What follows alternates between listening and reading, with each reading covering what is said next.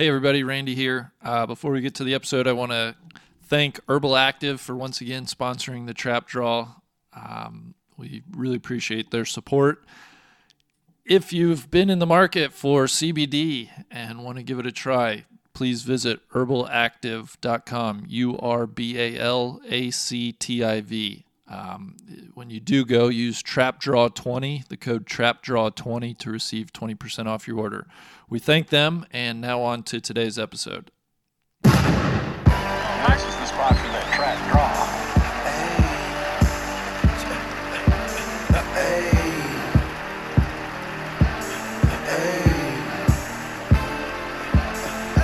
I told him, straight drop this and ziplock that. Right on my waistline is why I kept that strap. I remember nights, I didn't remember nights.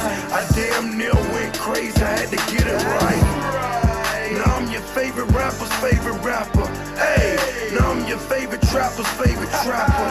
The absolute truth, yeah, no joke. Who me? I from the crack.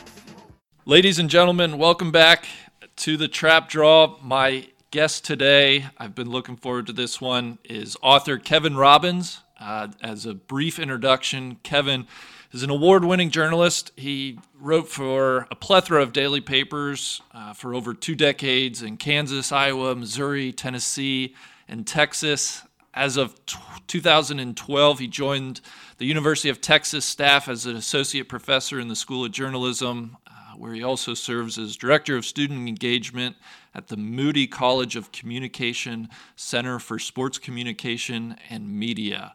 Uh, Kevin, that one last one was a mouthful. I, I do want to also note you you've written one previous book. It's called Harvey Penick: The Life and Wisdom of the Man Who Wrote the Book on Golf. Uh, Ke- Kevin, welcome to the Trap Draw. How are you today? Thanks. I'm so good and really glad to be with you.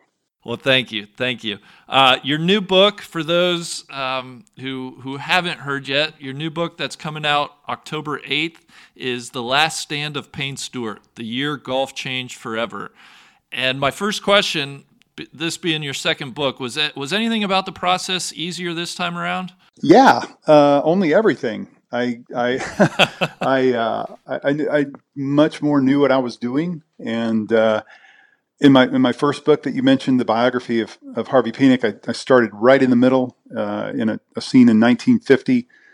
I had to start in order to make my deadline, and with this book, uh, I was able to start at the very beginning. I started uh, with the first words that, that you read in the manuscript, and I finished with the last one. So um, every literally everything about it was easier, and also this was just a sharper story. It was it took place within mainly within the, the confines of one year, 1999. I wasn't writing about a man's entire life, so uh, it was simpler all the way around. And I want to dive in, obviously, to to the Payne Stewart book, but before I just want to ask what what is the most stressful part of writing a book? Is it and, and that might be a, a dumb question on the surface, but is it the actual writing or is it the editing? Is it seeing it through to completion? What what's what's the most challenging part of it for you? Interesting question. I was reading a review of Stephen Harrigan's new book, uh, A History of Texas, uh, today uh, in the Austin American Statesman. And uh, Harrigan had these really wise words to say about starting uh, a piece of writing. He says this He says, If you wait until you feel authorized to write it, you will never begin. Every paragraph you write helps you discern the shape of the next one. So, my answer to that is starting. At some point, uh, I've learned that I, I need to quit researching. I need to quit thinking. I need to quit procrastinating, and just and just start. And honestly, that is the hardest part. And and this what what Harrigan says about authorization is is is really something that spoke to me. Like I didn't know when I was uh, ready, when I was authorized to start writing this book, and the answer was I was ready, and I was ready probably a long time before I wrote the first word. You just got to start. Well, let me let me ask you then, because I think that's a natural um, lead in to, to what I want to ask about, and, and obviously to do with this book, uh, uh, Payne Stewart, in, in 1999. What was the the genesis for the book? What made Payne Stewart specifically, and and that year, 1999, an enticing combination for you? I wish I had a really interesting answer for you. it was kind of a confluence of things. I was uh, a year from uh, the publication of the first book, and honestly, when I when I when I finished the first book, I I thought this will be my one and only book. I, I've done it. Um, but so many sacrifices are involved in writing a book. Um, things have to go, and I, I, have a family, I have a wife uh, and two children, and I have a job, a full time job. Those those couldn't go, so I had to quit golf. I had to quit a lot of things that I enjoy doing to to finish a book. And for for all of those reasons, I thought, well, you know, I'll, I'll write this one book and I'll be done. well, yeah, like a year passed, and I started to get the itch again, uh, and and it happened like this. I was in front of my computer one Saturday night. It was um, in November of uh, 2016. And I don't know how I ended up looking into Payne. I'm from Kansas City. And so, you know, Payne Stewart, Hale Irwin, and, Tom Watson were probably the most notable golfers from Missouri. Uh, so I'd always had a sort of a passing interest in in his life and his career, and, and for reasons we'll get into later, I identified with Payne Stewart in a lot of really fundamental ways. You know, maybe that's how I ended up on him. But uh, that night in November of, of 2016, I, I somehow ended up stumbling upon the final uh, National Transportation Safety Board report on the uh, the incident that killed him.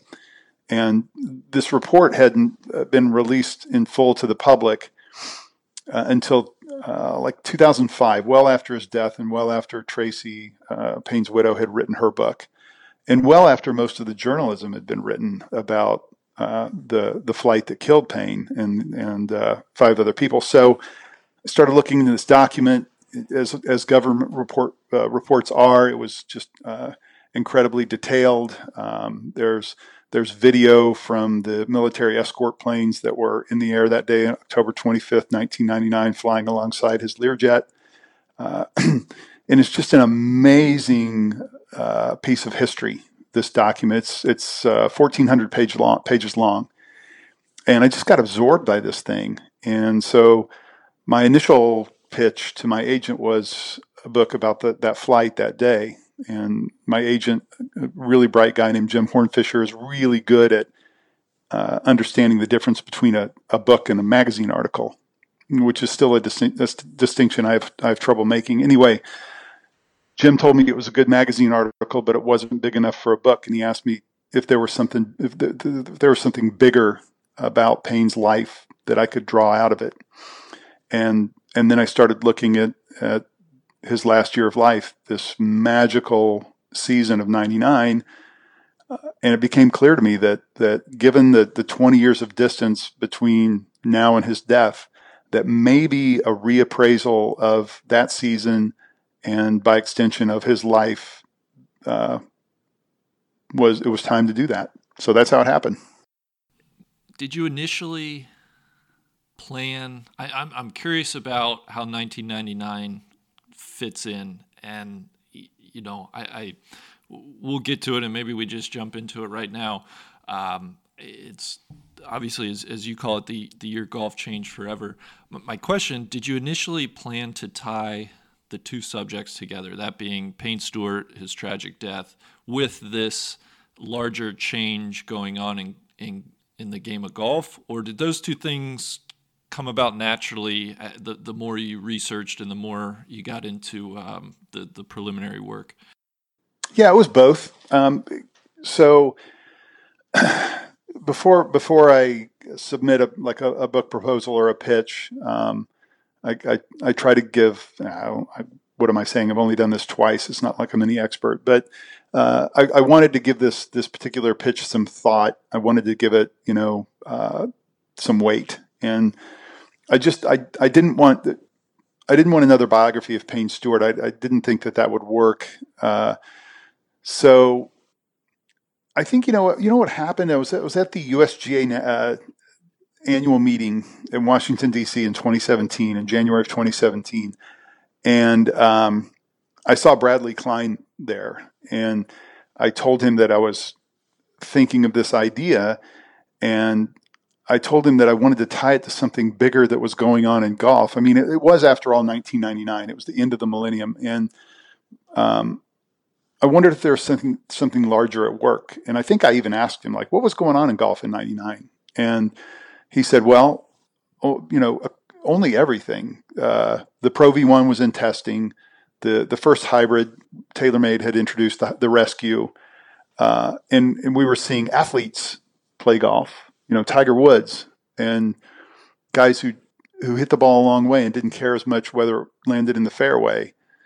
And all of that sounded, you know, like wow, this really familiar. That's the kind of golf we see today. And so that particular thing, I started giving some thought, and I thought, well, maybe this is the birth of sort of postmodern golf, uh, bomb and gouge golf, and the the players who were really making an the young players who were making an impression in '99 were were Tiger Woods, Sergio Garcia, uh, a fairly young Phil Mickelson. He was 29. David Duval, Vijay Singh, and players like Payne. Who here's the distinction I want to make.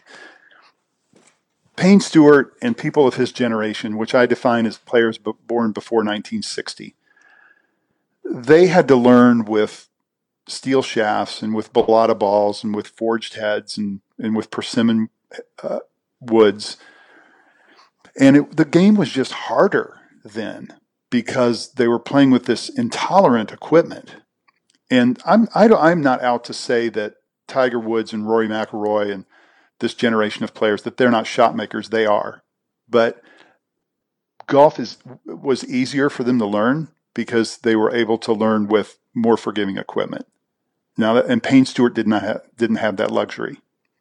So anyway, that's how this this broader idea, parallel story, if you want to call it, happened. Well, let's dive into it. I, I want to start with let, let's let's talk about Payne Stewart, obviously, and my purpose is I want to paint a, a picture. Um, I I'm 35 years old. My enduring memories of Payne Stewart are twofold. One, I know him as the guy who wore obviously the the wardrobe, mm. right? The knickers, the the hat, um, represented or, or would dress in NFL colors depending on what city he was playing in. And then, of course, his victory at Pinehurst in 1999 at the U.S. Open, uh, where he famously, you know, grabs Mickelson's face after the, the winning putt and tells him, you know, you're going to be a father. let's go back to the start, if we can, and, and a young Payne Stewart. In your research, what talk to me about kind of his roots in the game, who his influences were, and you know, if we can, you know, from from childhood to when he turned pro in 1979. What what are the important things to glean about Payne Stewart?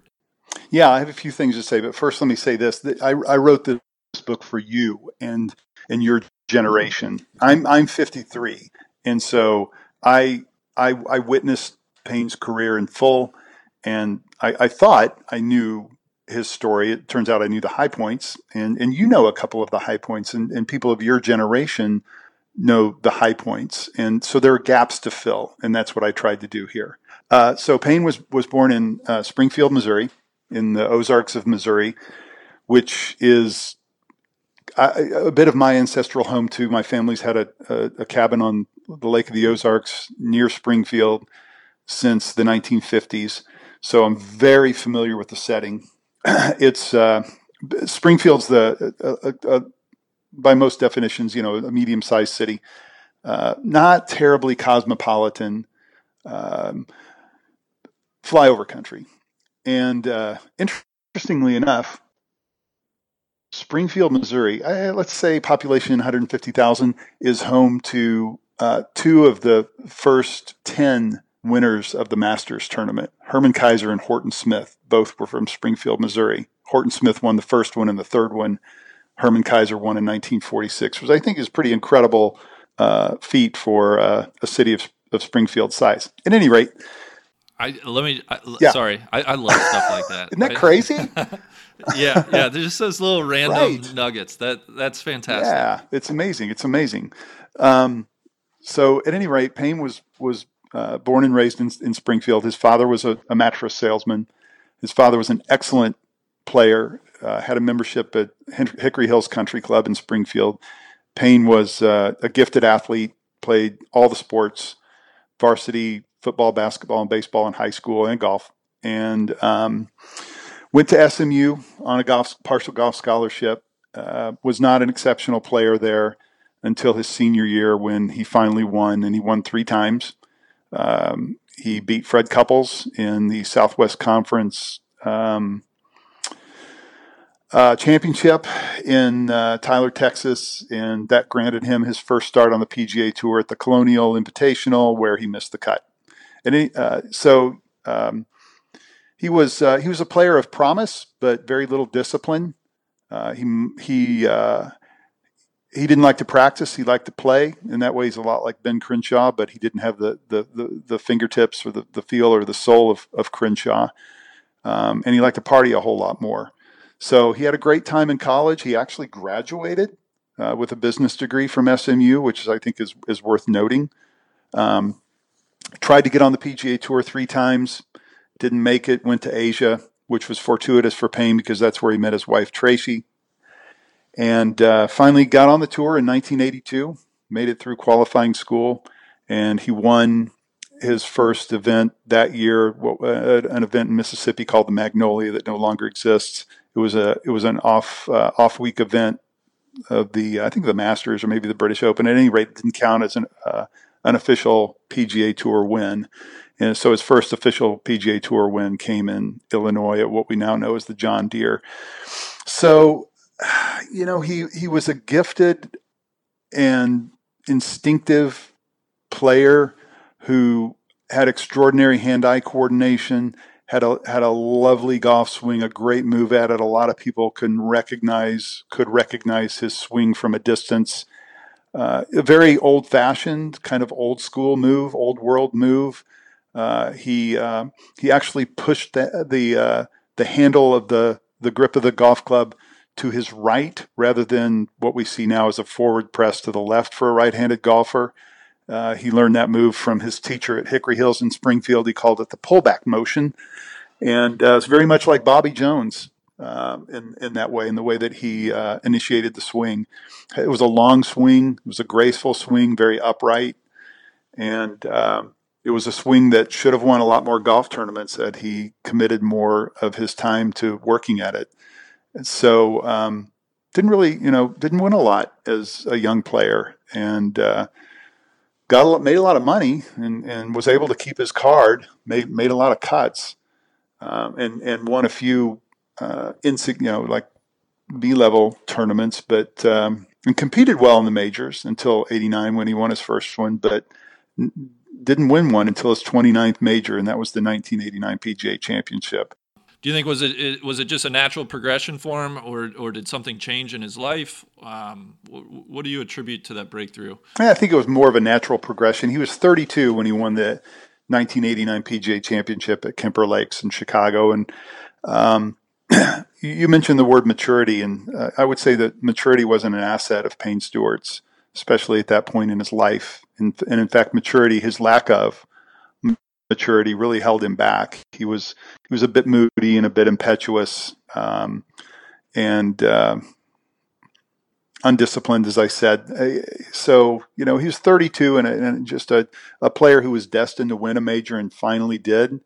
Uh, sort of despite himself, he was a guy who uh, who let losses and uh, and setbacks and failures and just bad twists of fate.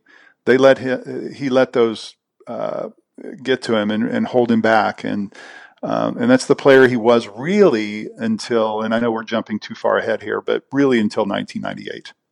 Yeah, and you know, I certainly would love if if there are you know important nuggets that that you can share about that time period, almost from the late 80s to 1998, about Payne. I, I think one thing, you know, scanning the book and, and doing a little bit of research that surprised me. I, both in your words maybe, but it, but in others who who have reviewed the book, you know, they describe Payne as pompous and bratish and big mouth, mm. and yeah. I, I think f- for me again going back to what I remember of Payne, which was so colored by 1999, that was a bit of a surprise for me. And and so I was wondering if you could kind of touch on or, or, go into detail on, on how he earned that reputation and, and whether that I, I think you know you said it was there kind of all along, but obviously it got worse. Um, maybe into the early and, and mid 90s. Right. Um, well, yeah, I list you know quite a few uh, examples of his um, conduct and comportment in the book. Um, 1989 is a is a good place to start.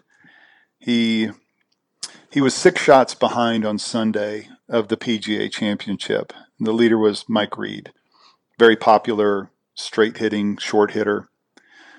And Payne birdied. I'm going to get my I'm I don't want to get my facts incorrect here, but I think he birdied four of the last six holes, shot 31 on the back, and had the clubhouse lead. And he came into the scoring area as Mike Reid was playing the last holes. And Reid was struggling. He uh, he rinsed a tee shot on 16, uh, got up and down from 12 feet for a bogey, and then he he kind of fluffed a chip shot on 17, a par three, and ended up making a double you know, I mean, it's just the worst, and it sort of cast a pall on the the entire setting. Uh, you know, who likes to watch that, especially with a popular guy like Mike Reid? It's not that people were rooting for him to win. They, I think, they just hated to see somebody, a good guy like Mike Reid, lose that way. Well, and and Payne's in the in the scoring area, and he's kind of like clowning around. He's he's he's sort of acting for the camera, and he's popping like peanuts and just acting regrettably. Uh, it wasn't a good look. And and then Reid had a putt to, to tie and send it to a playoff, and he missed the putt on the 18th. So Payne wins, and he in the in the post round press conference says some things uh, that are a little self-absorbed that aren't very he was just kind of like not reading the room. They were a little tone deaf. He was far too celebratory for the occasion um, self-referential and it was just a really bad in what should have been a uh, a triumphant uh, situation it felt like too much and and that's just who Payne Stewart was at the time at, at the age of 32. It wasn't the man he was in, in 99 at the age of 42.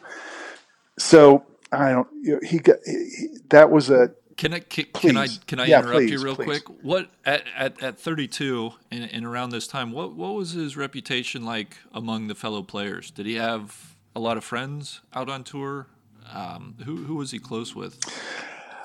He he had friends on on tour. Um, you know, I think the one that most people remember is his friendship with Paul Azinger, and and they were friends. They they weren't uh, they weren't blood brothers. I, I you know I don't think Payne Stewart was the type of person to have that sort of close personal relationship with other men. And let's you know, and also the tour at that time uh, and still is. It's it's a it's a group of competitors who are friendly with each other but substantial relationships I think are pretty rare.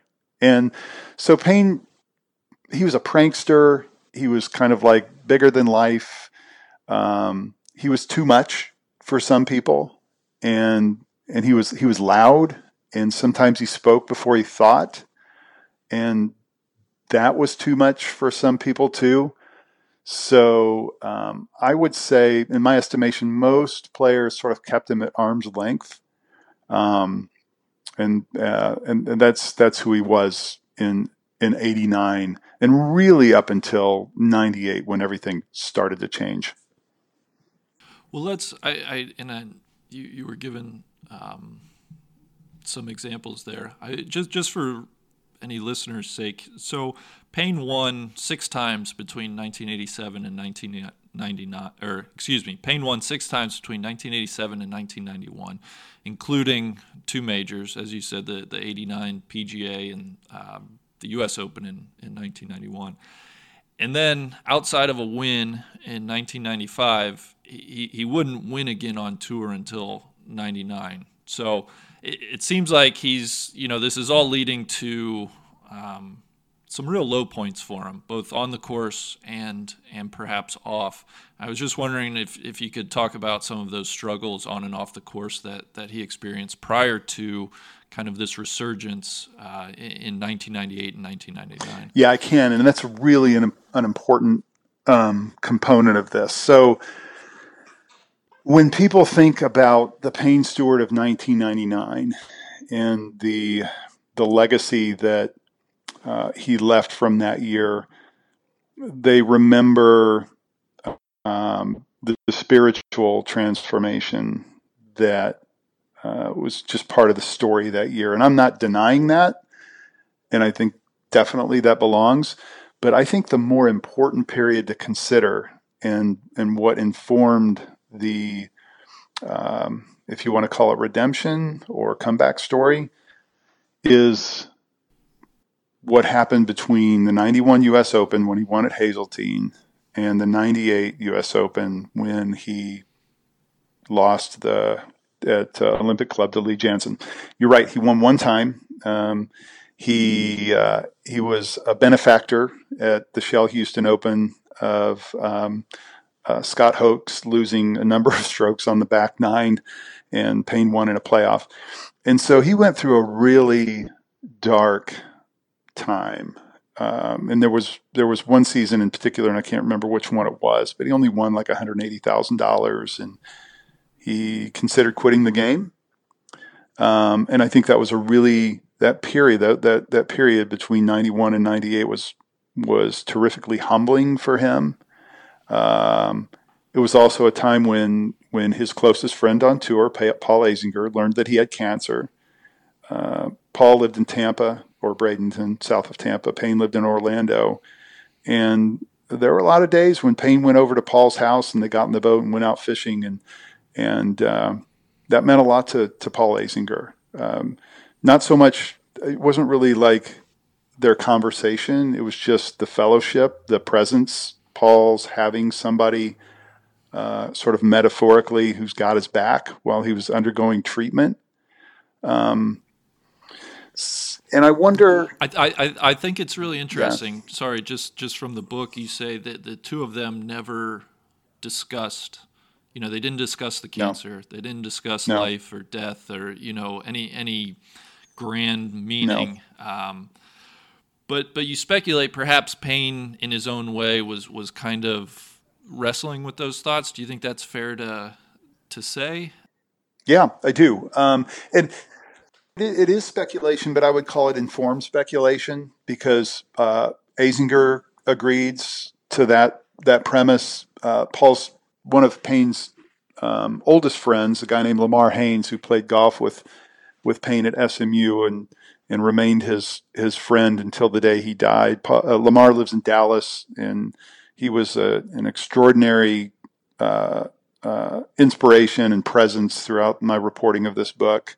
Um, Lamar agrees with this. I mean, it's not something that Payne articulated, uh, but um, but I I do think that uh, thinking about his own mortality while Paul was undergoing this this his treatment and the uncertainty of a cancer diagnosis, I think that made Payne confront his own life and questions like what am I leaving?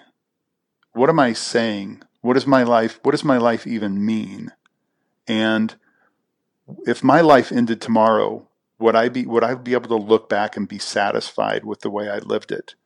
I think those are all very legitimate questions that Payne asked himself in the 90s when he was playing poor golf and wondering, you know, maybe about the meaning of it all. Well, let's jump to 1998 then, because you you say that's a very important part of, of the story here um, in, in the U.S. Open. Talk talk to me about why that is. So when when Payne won the 1991 U.S. Open at Hazeltine, he really he had the world at his feet. He, it was the second major in two years. Um, he was finally, I think, uh, in in his eyes, he was achieving all that he was destined to achieve, and there would be much, much more. And then there wasn't. And he made a few mistakes. He, uh, as as many players do when they when they win a major, he he he started saying yes to every opportunity, and that was that, as we all know, is exhausting. Um, you know, Jordan Spieth is probably a good example of that, and uh, so he played himself tired, and and also he made a, a really consequential decision with his equipment. Payne signed a contract with Spalding. He Payne had always been a forged blade player. He played Mizuno's uh, and a wound ball player. Well, after he won the 91 U.S. Open, the specter of a lot of money and and uh, dangled in front of him by by Spalding was too much, and so he signed a big contract with Spalding, and he went to cast uh, uh, cavity back irons and a, a, solid core ball, and so that combination was just disastrous for him. And I went, I, I, talked at great length with Chuck Cook, who was his coach and is a guy who live in, lives in Austin, a guy I've known for a long, long time about this. And, and Payne had this hubris, which was very typical for him, but he had this hubris about him where he thought he could win with anything. But it turns out that he couldn't, and he couldn't win with this equipment. Uh, and that, that partially explains the the, the dark uh, journey that he had through the 1990s. He comes to the 98 U.S. Open at Olympic Club in San Francisco with absolutely no momentum, no expectations. Nobody thinks of him as a favorite. And I think he opened with a 66, 4 under 66. He, uh, he led through the second round and then through the third round. And I believe he had his lead at the uh, halfway point on Sunday, and a lot of people will remember on, I believe it was hole number 12 or 13 at Olympic, where he, I think he hit um, either the first or second fairway of the day. He was really struggling on Sunday, and his ball settled into a sand filled divot. And there was this protracted uh, discussion between him and Mike Hicks, his caddy, who was also a great help on this book about what to hit. And then they got put on the clock. Payne made bogey um, out of that sandfield divot. Then he made another bogey. Basically, the, the U.S. Open was was disappearing in, before his eyes at that point. Um, and he lost to Lee Janzen, who was who had been his foil in 1993 at Baltusrol. Lee Janzen beat him in the U.S. Open there too. But here's the thing to remember: even though he lost, he lost with an uncommon grace the, the, the Payne Stewart people thought they knew before that moment in 1998 might have stormed into the post round press conference and complained about the sand filled divot, complained about being put on the clock, complained about bad luck or fate turning his, against him, or any number of things. You know, Payne was one as a young man to blame external forces for his failures. But this time on that Sunday in June of 1998, he went in and he admitted his own failures he, he basically said, I didn't play good enough golf to win, and Lee Janzen deserves to win this championship. And that was our first glimpse at the Payne Stewart we, we were all going to see in 1999. What, what, what, did those around him think about that change? Was it was it as abrupt to them as as it maybe was to the wider golf uh, audience, or was this something that that folks around him, you know, could see coming? It seems it seemed abrupt because he hadn't really he hadn't won he won in 95 and that was really the last time he was on the stage. And then he disappeared for a long for a few years and then he's back in 98 because he's the wire wire to wire leader in the US Open. So it did seem abrupt but but no it was it was, it was slow it was transformative. It was again this uh, process of um, dealing with and overcoming the the slump, um, the the faith, the so-called faith journey. Uh, faith's so hard to write about, um, especially as a reporter. You know, we're like uh, journalists. We deal with empirical evidence, and there's no empirical evidence in faith.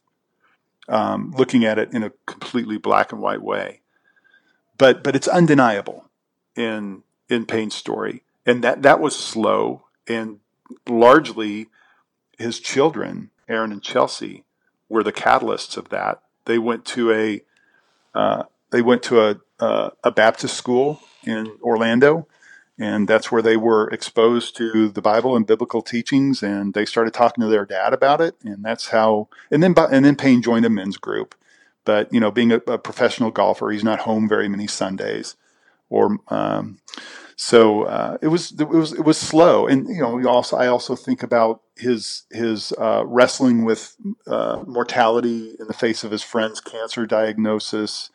Um, and here's another thing. This is and this is undeniable too. Payne's just getting older. Like he grew up late, and you know we all grew up at different times. And, and I said earlier that I had some uh, uh, that I identified with Payne's story. And, and and so and here's what I want to say about that. And this is what made this is what made his story appeal to me. And this is what I think gives it a broader appeal too. Is that Payne's story about becoming a better person?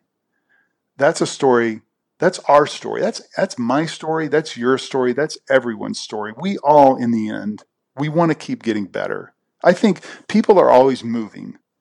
They're all, they're always moving in one of two directions. They're either moving up or they're moving down. They're getting better or they're getting worse. Right? Well, I think we all, in the end, we want to be better tomorrow than we were today. And when we die, we want to be better than we were. And that's what Payne was doing in 1999. That's what he was doing when he took his hands and put them on Phil's face. That's what he was doing when he conceded the final putt to Colin Montgomerie on single Sunday at Brookline in the Ryder Cup. That's the direction he was moving. And that's why I think, again, I told you I wrote this story for you and your generation.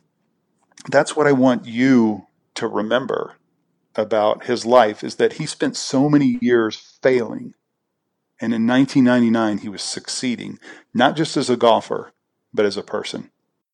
Gosh, I love that thought. And I, I think my excitement for this book is, is exactly because of that, because I, I need to learn the story of Payne Stewart. And I think um, we can. Ladies and gentlemen, Randy again. Uh, I just want to thank Urbal Activ again for sponsoring today's show. Urbal Activ, U R B A L A C T I V. If you're in the market, I know CBD is all the rage right now. Um, if, if you're interested in trying it, I would encourage everybody to check out urbalactiv.com. What sets their product apart, it's water soluble, there's absolutely zero THC and their their particle size uh, is smaller than the competition, over 10 times smaller. So it, it's better absorbed by the body, and you get more um, uh, of the good effects of, of the CBD. I know Tron won't stop raving about it. He's sleeping like a baby. I've actually I'm I'm training for a half marathon here in another few weeks, and I've been using the balm. Just on my shoulders get sore and, and tensed and stressed and um, I, have noticed uh, just being a bit more relaxed and that that tension and and some of that soreness uh, is alleviated, which is very nice. So, um, I, I, I do know talking to them, they, they encourage people to use the, the drops uh, so you can put the drops in your coffee or your water uh, in the morning, and then in conjunction with that, the balm and the mints. Uh, it's just a better way to experience their product. So visit urbalactiv.com, U R B A L A C T I V. Be sure to use the code TRAPDRAW20, get 20% off your order, and we really, really thank them for their support of the Trap Draw. Now back to the episode. Well, let's talk about then. You, you mentioned 1999 and, and some of the highlights. His, his breakthrough really happens, at least in terms of winning and, and kind of getting a, a monkey off his back, so to say, uh, was at the Heritage in, in Hilton Head uh, that April of 1999, which then obviously sets up uh, the U.S. Open, the, the famous U.S. Open victory. Uh, what, what, what stands out to you about, you know, anything – anything you want to say about about those victories or anything in your reporting that that really stands out? Yeah it's it is important. Now let, let me a little uh, correction. So while, while payne did often play hilton head really well he also played pebble beach really well even during the slump years. And it was actually pebble beach in 1999 he won the at&t pro am. Yeah. oh, okay okay okay. Yeah. Um, Well, hey, listen, listen. It's all good. I, I am. well, let me. Um, you know what? I'm not even going to edit that one out. I'll, I'll own my mistakes. Um, Payne, Payne would want so, you to. so yeah, exactly, exactly. Gosh, I had it written down. I uh, anyway. Thank you for correcting good. me. Yeah, so so Payne comes into Pebble Beach. Um, he had he had spent uh, some time in Austin with his instructor Chuck, and uh, you know, for no really definable reason, things were looking good. And uh, you know, Payne finished out '98. He didn't win anything, but his form was good, uh, better than it had been for a while. He was buoyed by his uh, performance at at Olympic. Um, and then he came into 99 feeling like it would be a better year. And uh, so he wins at Pebble Beach. But here's the thing the last day got rained out. And so he sort of won by default. He was the winner after three rounds. And so therefore he was the winner of the AT&T. And, and he was happy to have won. Uh, you know, he, he held the trophy, he kissed the trophy, he cashed the check. But it also ground on him a little bit that it wasn't a 72 hole four round tournament that he had won. He still needed to prove to himself and to um, everyone else that he could win a four round tournament. He uh, the week the tournament before the U.S. Open that year was in Memphis. He missed the cut.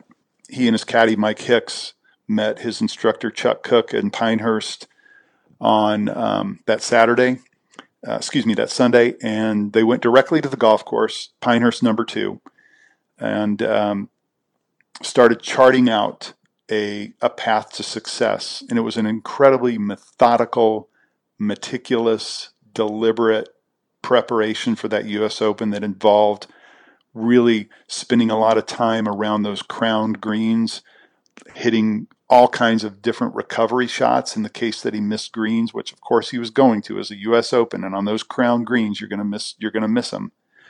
Uh, it was a really impressive plan that he put together to play that that championship that year. You know, I think I think everybody um, remembers, at, at, least people of a certain age, rem- remember his his ultimate victory there, and of course we were actually just in Pinehurst uh, a couple weeks ago for a, a, little no laying up event, and you know the, the prominent statue, the the kind mm. of the, the fist pump mm. and, and the leg in the air, and, and how iconic that mm-hmm. is. Um, so so we we roll forward then um, into into the fall, and he's a part of the Ryder Cup team, uh, the the battle at Brookline. And there, there's another example, and I'll, I'll let you tell the story if you don't mind. Uh, but but again, where the maturity and the grace and the, the change of Payne Stewart is, is really apparent. Can, can, you tell folks about um, obviously uh, his match with uh, Colin Montgomerie on on? Uh, yes, yes. But I want to start on Saturday night. What happened that Saturday night in the team room? Um, I don't know in the in the annals of sports mythology and mysticism, it, it it's gonna it's gonna be a top five moment for a long long time. You know the the team is down 10-6. It looks like an insurmountable lead that the Europeans hold. Ben Crenshaw wags his finger, says he something about fate, and then he leaves the press conference and he goes to the hotel. And the players and the wives are in this room, and players are asked not to tell their teammates what they're going to do to win the next day or had nothing to do with golf. It was all about what they what they wanted to remember about what this week in in Boston and, and why this why this was special. And something happened. I don't know who started it. Uh, and I did talk to a number of players who were in that room that night, and Crenshaw and Bill, Bill Rogers, his co-captain.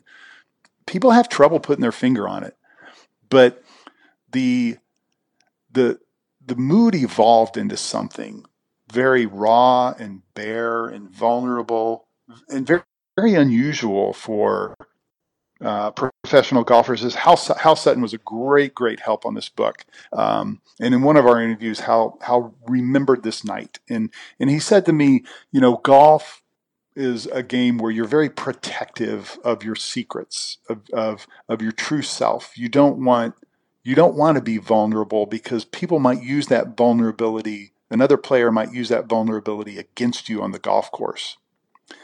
So for that reason, golfers are reserved and a little, you know, hesitant to reveal. But that night they broke through something, and Payne was part of that. I don't want to tell you everything because it's in the book, but yeah, yeah, no, I was going to say don't, yeah.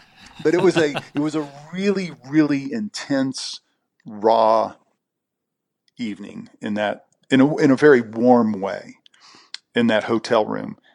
And the next day they went out and they beat the Europeans. Now, there's also a, a, very reasonable and logical explanation for this, and that is that uh, Mark James, the captain for the European team, put all of his best players at the back of the lineup, and Crenshaw and Rogers put their best players at the front, and that was that was brilliant. That was a master stroke. Payne Stewart was the last match on the course. He was in. He and Colin Montgomerie were playing in the singles match right behind uh, Justin Leonard and Jose Maria. They were 150 yards away on the 17th hole at the Country Club in Brookline when Leonard holds the putt. Um, the match is over. Uh, the, the the Ryder Cup basically is over at that point. They Stewart and, and Colin Montgomerie are literally the last two golfers on the golf course on the 18th hole. They're playing it through. Um, and they reach the green. Colin Montgomerie is in a much better position than Payne. Payne's in the bunker on left of the of the green. Colin's on the fringe. Uh, let's remember who Colin Montgomerie was in 1999, or at least his his reputation. Um, fans were abusive. They were they were mean. Uh, they shouted terrible things to Colin Montgomerie, even in the middle of his backswing so much so that Payne, Payne Stewart had to had to uh, um, have a have a, a, spectator kicked off of the course, and he did. Like Payne Stewart went over to an official at the Ryder Cup and said, "Have that guy removed," and that guy was removed.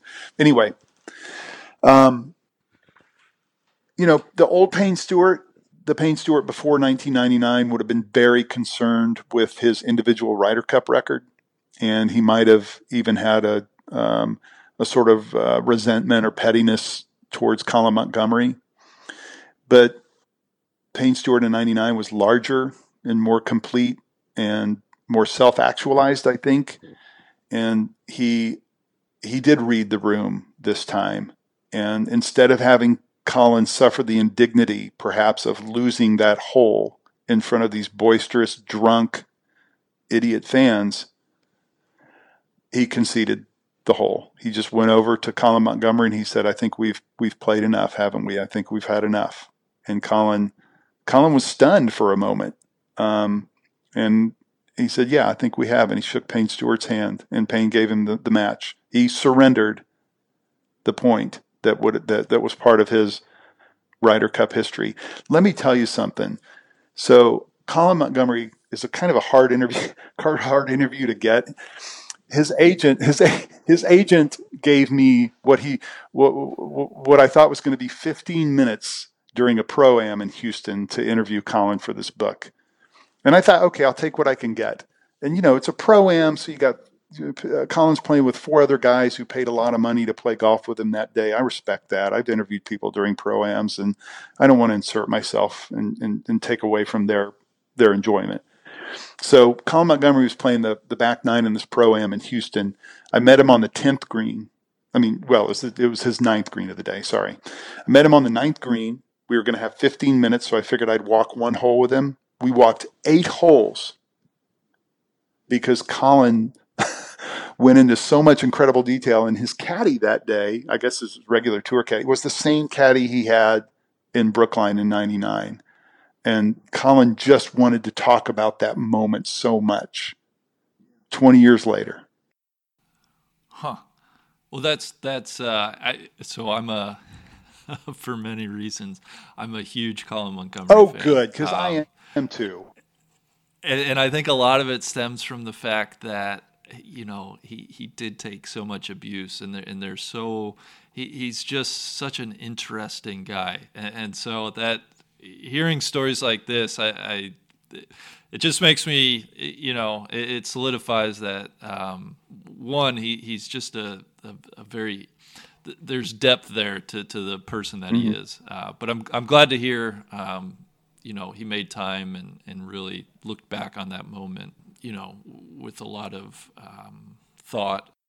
Um, so the, the Ryder Cup was in late September of 1999, and then um, the fateful flight of, of Payne Stewart and uh, you know several other people on board that airplane happened in, in late October. Mm-hmm. Um, and and your book goes into so much great reporting on on everything around that flight and um, tell me about that day in, in your life and, and, what you remember. Do you remember, you know, how you found that news and, and how you took that news oh, just in, in your personal life? I do, of course. And and a lot of people do, even people who don't know golf. Um, you know, I've been talking about this book for more than two years, and um, not all of my friends and acquaintances know golf. So but everybody everybody seems to remember what they were doing on October 25th, 1999.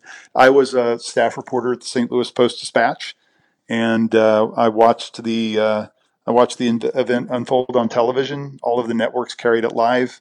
Um, I remember thinking to myself, uh, "This this airplane could be literally flying over St. Louis right now." Uh, it turns out that it wasn't. It was a little west, but um, but yeah, I remember very, very clearly what I was doing on, on that day. What was it like? Um, I, am assuming, and, and maybe I'm wrong, but I'm assuming, uh, did you have much experience reporting on aviation? And what was that like really diving in uh, to this event specifically, but but more broadly, kind of that, that field of, of aviation? I didn't, um, and that was a real shift in the and the feel and the the tone of the story there because uh, everything to that point had been about about Payne Stewart and about golf, um, and and now Payne Stewart is a he's a passenger in an airplane that is incapacitated. He basically so Payne and his uh, three other passengers, a golf course architect and two of his agents they were flying private to Dallas to go look at some property that maybe might become a golf course for the uh, SMU golf team. And then Payne was going to go on to the Tour Championship. He was one of 30 players in the Tour Championship at Champions in Houston. Plane takes off. 20 minutes into the flight, the Jacksonville uh, air traffic controller clears the flight to ascend to um, its its uh, flying altitude, and then the plane is expected to turn left or west and go to Texas. The last communication from the pilot, it was uh, the pilot not flying that day was uh, um, a young woman who um, was uh, the co-pilot. She responded with um, an affirmation and said, "Good morning, Jax." And that, those were the last words the uh, that anyone heard from Flight N47BA. It was a uh, it was a Learjet um, business jet. It uh, instead of turning left or west to go to Dallas, it just kept going straight and it kept climbing.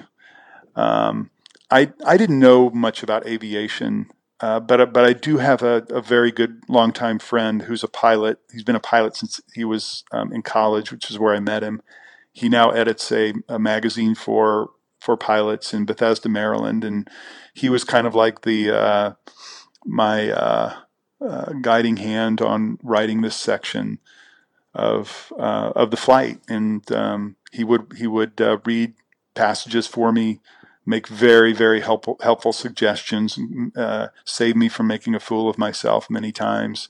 Um, I also had uh, another reader of mine was Bob Benson, who was the lead investigator for the NTSB who that responded to the crash site in in South Dakota. So I was very insecure about writing about this flight, and so I needed people to like have my back here, and they did. Was it difficult to track down? I, I know just I, it was actually one of the sections of the book that I, I kind of jumped to in preparation, and, and it's just so absorbing. Um, but you're able to talk to, you know, you're able to paint these pictures of the pilot and the co-pilot, and it, was that difficult?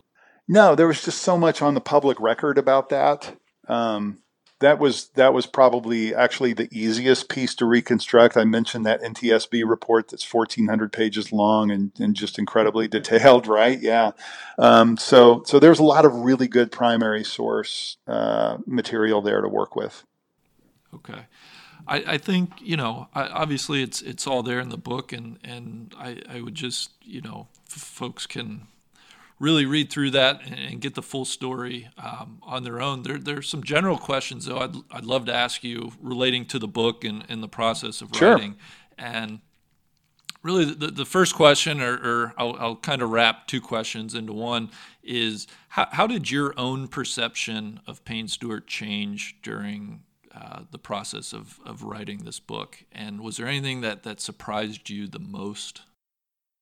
Mm, yeah, what a good question. Um, and it's something that I, that I that I've thought about for for two years. Um, so, like you, I had this image of of Payne Stewart. You know, there's a there's an award. There's a PGA Tour award named after Payne Stewart. That's that's that's bestowed in the in the spirit of sponsorship of uh, of uh, sportsmanship and um, and Payne Stewart was not that person at one time. And uh, I guess what the what surprises me the most about his success in 99 is how far he had to come to achieve that. He didn't have this trajectory where he wins in 89 and wins in 91 and keeps winning and keeps going up you know? Hit that setback, that that dark time um, was a long, long way in in every definition, personally, professionally, spiritually, is a long, long way from where we ended up in 1999. And so I think that's what surprised. I did not know the depths of his struggle, and and my appreciation for what he endured and overcame to become the person he was in 99 just got just got a whole lot richer and bigger doing this book. It was a it was a big big step. Was the Stewart family um, involved? Did they you know did they lend you help? You know you mentioned his what widow uh, Tracy yeah. and his children. Did you talk to them? Okay, so no. Well, I did not. To answer your question, and and here's why. When before I be, before I wrote the proposal for this book, I knew that I would have to have some kind of blessing from Tracy. If I don't have that, there is no way that Paul Azinger or Tom Lehman or Mark O'Meara, maybe even Hal Sutton and Davis Love, and, and just on and on and on. Without that, permission, blessing from Tracy, none of this happens. I knew I needed to get that.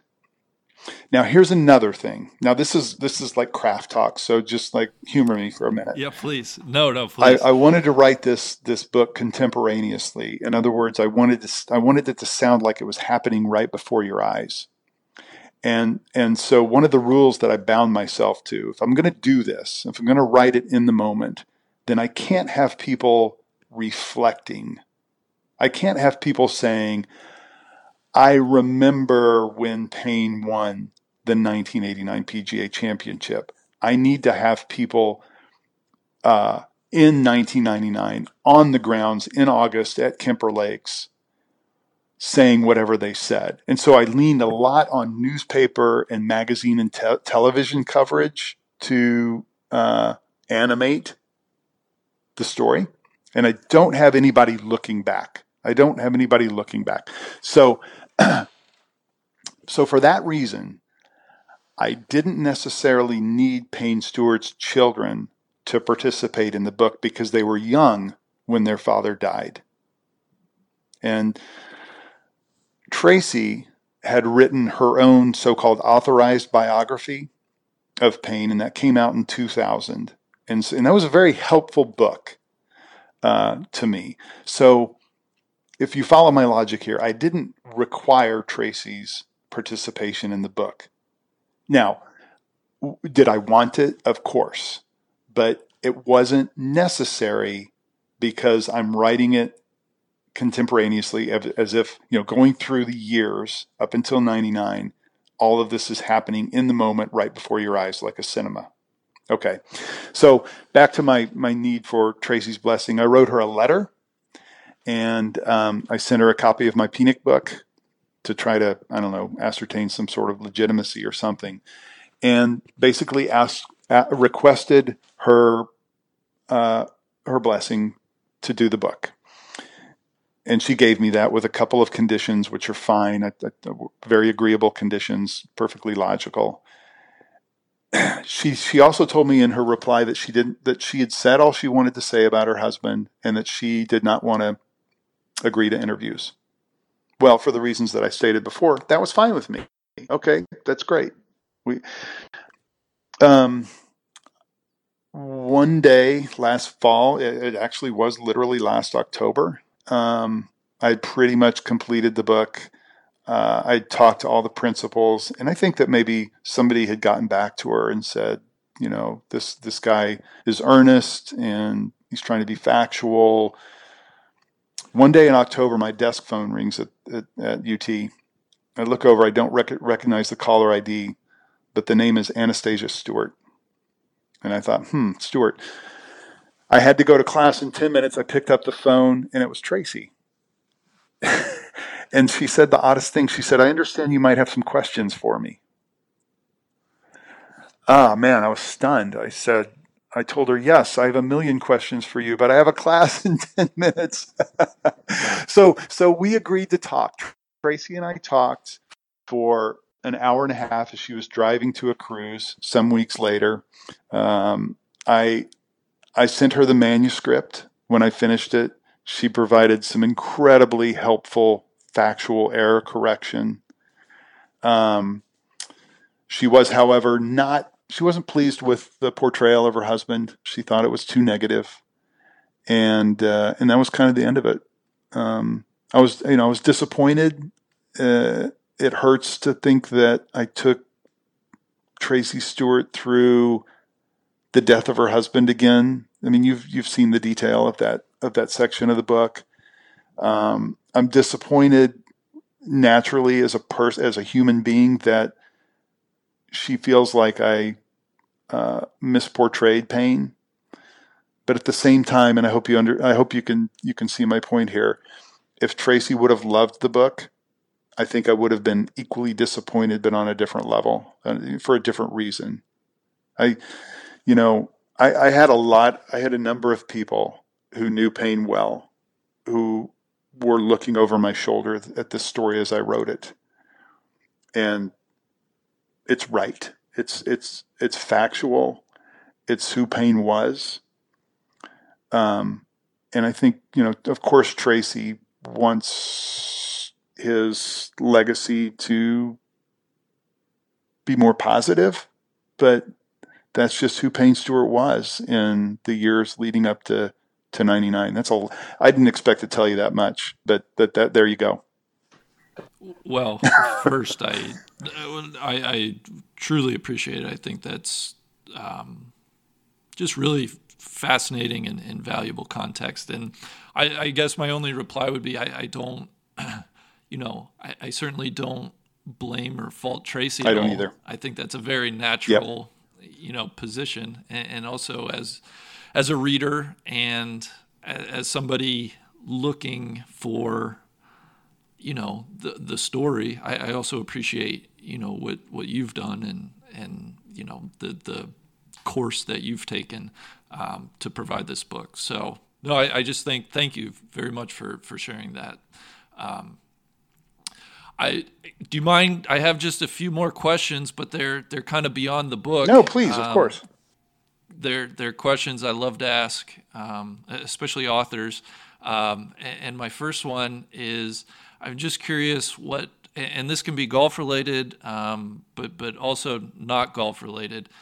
What, what authors or and books have been most influential um, to you through the years? If there are some that, that come right to mind. Oh, now I get to sound really pretentious, don't I? Uh, yeah, exactly, exactly. Yeah. okay. Um, in, in all honesty, so I just want to start out by saying something, and this is not original. This is something that Lee Jenkins, who used to be the NBA writer for Sports Illustrated, once told me. He said, I, I may not know, I may not be well read, but I know how to read well. And, and so I didn't come from a family of readers, and I, I was a little late to reading. Um, so I'm not gonna, I can't be pretentious here because that's just not, that's just not part of my story. But, but there are some books that I return to frequently because they speak to me. Um, one of this, one of them is Dispatches by Michael Michael Herr, who was a magazine writer during the Vietnam War, and he wrote these essays about his experience in Vietnam. Another one is The Things They Carried by Timothy O'Brien, which also coincidentally happens to be the the context or the uh, the uh, material happens to be from Vietnam. I don't have this fascination with Vietnam. I don't know why these two books stand out for me. It's just like the clarity of the writing, the bluntness of the writing, uh, the sound of the writing, the the density of the the of the fact and the research that that's so impressive. Um, I took a really great. Can, cre- can yeah, I, please. Can can I can Yeah, I interrupt yeah. you and just say that that that Tim O'Brien book um, was when I asked Tom Coyne, um, who I'm guessing you're familiar with. I'm going to play golf with him Uh, next month in Austin for his book. There you go. Well, you guys can talk about Tim Okay. O'Brien because that was the exact same book that, that he said when I asked him the same That's question. so interesting. I think a lot of journalists Yeah. uh, really connect with that book. I don't yeah. know why. Yeah. Well, sorry, I interrupted you. Please, I, I, I want to know the other the other word. Oh, so I took this. Uh, so I went to grad school in the mid '90s at Ohio University. You went to Miami, right? Are we rivals? Yeah, I was gonna say that's that's the only strike I kind of hold against you. but n- nobody's Um, okay, perfect. cool. Uh, yeah. anyway, uh, there was a guy there named David Lazar who taught a uh, a nonfiction, basically an, a personal essay writing uh, workshop course there that I took twice. I loved it so much I took it twice. And in that class, we were exposed to a lot of Joan Didion. So, like the the collection of essays "Slouching Towards Bethlehem" uh, is is something that that really sticks out with me. I also want to mention a book um, that I read just this year that uh, I really, really want you and your listeners to um, to give a chance to. It's called American Wolf, and it's written by Nate Nate Blakeslee. Um, American Wolf is about a wolf in Yellowstone. The and it tracks the life and demise of of this one wolf, uh, and through her her life and demise, it tells the larger story, the larger wolf, the story of the of the gray wolf in America, and it includes uh, just some fascinating context. It's all about land politics, and uh, I don't want to say any more because I don't want to ruin it. But but American Wolf by by Nate Blakeslee. Um, is another book that's really spoken to me. Also, anything by Wendell Berry. Um, uh, I don't know. I feel like we're going to stop there. I- Those are the high points. No, that's that's fantastic. what's on your What's on your nightstand now? What are you reading? The now? Big Fella, Jane Leavy's uh, new biography, newer biography of, of Babe Ruth. And I like it. There have been a number of, of biographies of Babe Ruth, but this one really is the story of how he became like the first athlete celebrity. Um, and it's basically the story of the modern celebrity now. Like Babe Ruth was was doing all of these uh, barnstorming exhibition games, and he had this like really clever, crafty agent who was uh, uh, getting him deals on the side. I mean, Babe Ruth Babe Ruth was making more money from his uh, what we'd call today endorsements than he was from playing baseball. So that's what it's uh, it's a big, sturdy, tall book and I've been working my way through it for about uh, a month and a half, and I'm almost done. It's a, it's a it's a real gem. It's wonderful. Nice, nice. Um, talk to me about the current state of your golf game. with, with the book wrapping up, are are you going to be able to golf? Uh, Is it have you been uh, able to play a little bit? Yeah. So I, I submitted the manuscript back in the spring, Um, I did uh, I did make my uh, valiant and uh, not so triumphant return to golf over the summer. It was, it was a little harder to get things back. I kept I kept saying to myself like I'd get to like the third or fourth hole and be like, oh fuck, this isn't going to be like it's not coming. This isn't going to be the round the the comeback round I was looking for, and I'm still looking for that one turnaround round, right? Uh, but but I did so I I, I played the I play the Texas Mid Amateur Qualifier every year, and I always make a point. Texas is a big state, so this gets hard, but I always make a point of going to the hardest qualifying site based on uh, rating and slope, because I feel like the only chance that I have to advance into the to the to the uh, championship is you know shooting a an 80 on a hard course because there's no way I'm go I'm I'm going low on an easier one, right? I just it's not in me. I love Yeah. that. I love that. So strategy. listen, listen. I was the first alternate out of the uh, Lufkin qualifier this year at a beast of a golf course called Crown Colony. It's the hardest 60, 6,600 yard course in the universe. and so I got first alternate. And as it turns out, because the rating and the slope were so high at, at Crown Colony, I was the fifth overall alternate into the Texas Mid Am this year. And I got the call two days before the mid am that my my number was up and that I was in the field. But the mid am this year was at this at this equally beast beastful course called Maridoe Golf Club in Dallas. And I played it a couple months ago with that guy Lamar Haynes I mentioned earlier, the team uh, Payne's teammate at SMU. And um, this thing, listen, from the tips, it's rated at 80. so my game was in no shape to play this golf course. So I politely and gratefully declined the invitation to be in the field for the Texas Mid Am. I'm glad I did because two under it was two under won this thing. Usually, you know, I mean Texas is full of great golfers. Uh, usually two under isn't going to win you a state championship, but it did this year. I didn't play. I'm glad that I made it into the field. I'm going to try again next year because the mid ams at Oak Hills in San Antonio, a Tillinghast course that I absolutely love. So right now, it's not so much I'm looking for my turnaround uh, round of the season. I am, as of this moment, undergoing preparation for next season. There you go. and I do I, I, I do want to mention that y- you have qualified for the Texas Mid Amateur before. I from I did. from your uh, from the bio on your website. I just I just love this line. I I, I hope you don't mind if I No, read it for not. folks, but it was 2012. Um, you you as, as you say you, you got through a seven for two playoff to advance to the Texas Mid Am, and um, you said you, you finished a distant last in the field, but you're still at it. Always will be, I suppose. And I, as somebody who loves golf because of the, because of that search, because of that journey, um, Yeah. I, I think that that line really stuck out to me. I, I think that's so cool. And obviously, you are a very good player. So it's, um, I, I, I, I hope. I, I think next year might be your might be your year. I want to try to get in on this this Jack's uh, action you guys have with uh, the Eagles, Well, the birdie the challenge. birdies. Yeah, that that. that. Yeah, well, yeah, I yeah. it's going to be We, Eagles. I was gonna say, well, that's we've made Solly because he's uh, because of his handicap. Solly has to eagle all the par fives in addition to to birdieing all the holes. Um, so yeah, that that's our little handicap. But yeah, come come on out to Jack's. we uh, we we'd love to have All right, you. we'll make it happen someday. Awesome. Uh, well, Kevin Robbins, thank you so much. Uh, one more time, your new book is The Last Stand of Payne Stewart. Um, the year that golf changed forever. Uh, depending on when folks are listening to this, the release date is Tuesday, October 8th. Um, and I just, I, I can't thank you enough for the time. And I'm, like I said, I have the copy. I'm so looking forward to, to really diving in and, and being able to read. Um, thank you. Oh, Phil, thank you. This has been a really, really fun hour or so, and um, I'm just really grateful for the time.